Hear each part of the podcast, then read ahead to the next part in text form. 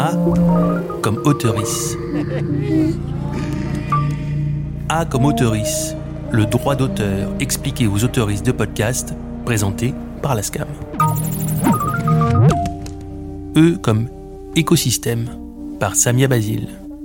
Quand j'ai commencé à écouter des podcasts, puis à en faire, je connaissais pas grand-chose à l'écosystème des podcasts. Petit à petit, j'ai découvert tout un monde. Des studios de production comme Louis Media, Binge Audio, Nouvelles Écoutes, des applications comme Spotify ou Deezer. Et puis petit à petit, j'ai vu des mots apparaître producteur, hébergeur, distributeur. J'avais l'impression que certaines plateformes étaient sur tous les fronts, puisqu'elles permettent d'écouter n'importe quel podcast, mais qu'elles produisent aussi leur propre contenu. Bref, je comprenais pas bien les rôles de chacun et comment tout ce monde-là travaillait ensemble. Il fallait que je fasse un point sur l'écosystème du podcast. On va voir ensemble les différents acteurs du podcast, parce que je pense que pour certains auteurs et autrices de podcasts, c'est un petit peu la jungle. J'en ai parlé avec Stéphane Cochet, directeur des droits audiovisuels de l'ASCAM. On va commencer par les auteurs. Qu'est-ce que c'est qu'un auteur? Bah, Déjà, c'est bien de commencer par les auteurs, parce que sans les auteurs, il n'y a pas de podcast, il n'y a pas de création. Qu'est-ce qu'un auteur de podcast? Je dirais qu'un un auteur ou une autrice de podcast... Euh, euh, sort un petit peu des codes d'auteurs traditionnels d'œuvres radiophoniques, puisque nous constatons à la SCAM énormément d'auteurs indépendants qui ne venaient pas forcément du, milieu journalistique, n'ont pas forcément de formation journalistique euh, ou de formation de réalisation d'œuvres sonores ou de création d'œuvres sonores. Le podcast offre une certaine liberté artistique. On n'est pas obligé de se conformer à une grille de radio, donc on peut expérimenter des styles et des formats très différents. Une autre liberté, c'est que tout le monde peut lancer son podcast. Donc ça se professionnalise de plus en plus avec euh, des acteurs de la création qui viennent du secteur des médias, notamment de la radio. Mais on, constate beaucoup, beaucoup d'indépendants, un petit peu, euh, si je devais faire une analogie, comme un peu les vidéastes de YouTube qui commencent euh, à faire des actes de création à des fins personnelles, à titre personnel.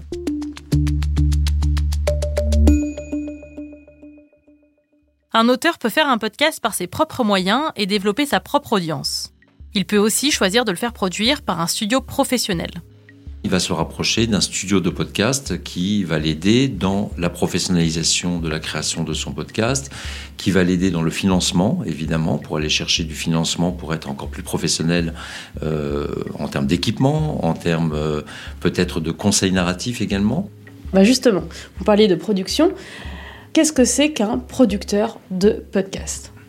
Un producteur de podcast est, un, est une entité euh, juridique, une société qui euh, apporte, comme un producteur audiovisuel, tous les moyens pour accompagner la création euh, d'un podcast euh, va l'aider dans le, dans le financement de, de cette création, va l'aider dans la valorisation de cette création. Qui dit valorisation, c'est d'en assurer la diffusion la plus large possible, de rencontrer une audience la plus large possible, d'arriver à, générer euh, de l'argent autour de cette audience et d'en assurer effectivement bah, le marketing et la promotion.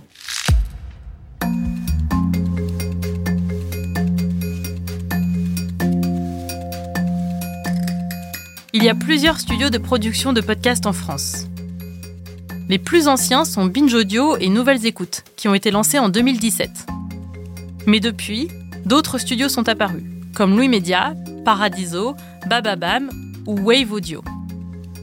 Donc à ce stade, on a un auteur qui a travaillé sur un podcast et un producteur qui l'a produit.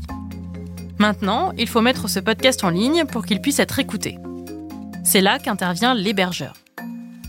Les deux acteurs les plus connus euh, qu'on qualifie d'hébergeurs sont Acast et euh, Ocha. Un hébergeur, c'est une plateforme sur laquelle on dépose le fichier audio. Un hébergeur permet de générer ce qu'on appelle un flux RSS. Un lien en fait. Ensuite, il faut distribuer ce lien pour que les auditeurs puissent écouter le podcast. C'est le rôle des distributeurs, des plateformes d'écoute de podcast, tout simplement. Un distributeur, communément, est quelqu'un qui récupère tous les services édités par les uns et par les autres. Ces plateformes agrègent des flux RSS et mettent les podcasts à disposition des auditeurs. via leurs applications. Donc, qui n'ont aucune présélection éditoriale, qui choisissent de prendre un service d'édition dans son ensemble et de les distribuer euh, via leurs propres canaux de distribution. Spotify est donc un distributeur. C'est une plateforme qui agrège les flux RSS et distribue les podcasts pour permettre aux auditeurs de les écouter. Donc on a un auteur, un producteur, un hébergeur, un distributeur. Maintenant, on va rajouter un niveau de difficulté en parlant des éditeurs. Pour moi, c'est un peu compliqué parce que je ne comprends pas bien la différence entre un producteur, un éditeur. Qu'est-ce que c'est qu'un éditeur? Un éditeur, en fait, travaille avec les producteurs, par définition. Euh, un éditeur, c'est la vitrine des créations de podcasts euh, autoproduits ou produits euh, par un studio de podcast. Quand je dis vitrine, ça veut dire qu'un éditeur choisit les podcasts qu'il veut mettre à disposition à travers un service d'accès, euh, un service d'audio à la demande. Ça veut dire que les producteurs créent des podcasts et que les éditeurs choisissent les podcasts qui vont être diffusés. Pour comprendre la différence entre un service qui fait de l'édition et un service qui n'en fait pas, on peut comparer Netflix et Spotify. Netflix est un éditeur, parce qu'il y a une équipe qui choisit les films qui apparaissent sur la plateforme. Alors que tout le monde peut mettre son podcast sur Spotify. Est-ce que vous avez un exemple d'éditeur? Ah oui, il y en a, il y en a beaucoup sur le marché des podcasts. Euh, pour euh, les services d'audio à la demande sur abonnement, vous avez les deux français, Cybelle euh, et Magellan, par exemple, qui ont créé des services d'audio à la demande. Cybelle et Magellan sont deux applications qui éditent des podcasts, mais parfois ce sont les studios de production eux-mêmes qui sont aussi éditeurs. Et d'ailleurs, Cybelle et Magellan produisent aussi leurs propres podcasts. Je sais, c'est compliqué. Producteur et éditeur, c'est pas la même activité, mais souvent les mêmes acteurs font à la fois de la production et de l'édition. C'est un marché où les rôles se définissent au fur et à mesure. Pour l'instant, euh, il y a différents acteurs qui sont plutôt multicasquettes que des acteurs qui sont monocasquettes. A comme auteurice.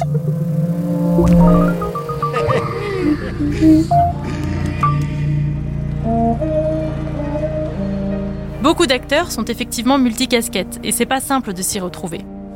Mais c'est important de comprendre qui fait quoi parce qu'il y a un enjeu. Si votre podcast est édité et ou diffusé par un tiers, ça veut dire qu'il est exploité et donc vous pouvez prétendre à des droits d'auteur. Pour en savoir plus sur la diffusion, vous pouvez écouter la capsule D comme diffusion. Vous avez écouté A comme auteurice, un podcast de la SCAM, écrit par Samia Basile et réalisé par Emmanuel Beau. À la production Isabelle Durier, une série produite par Wave Audio. À retrouver sur toutes les plateformes.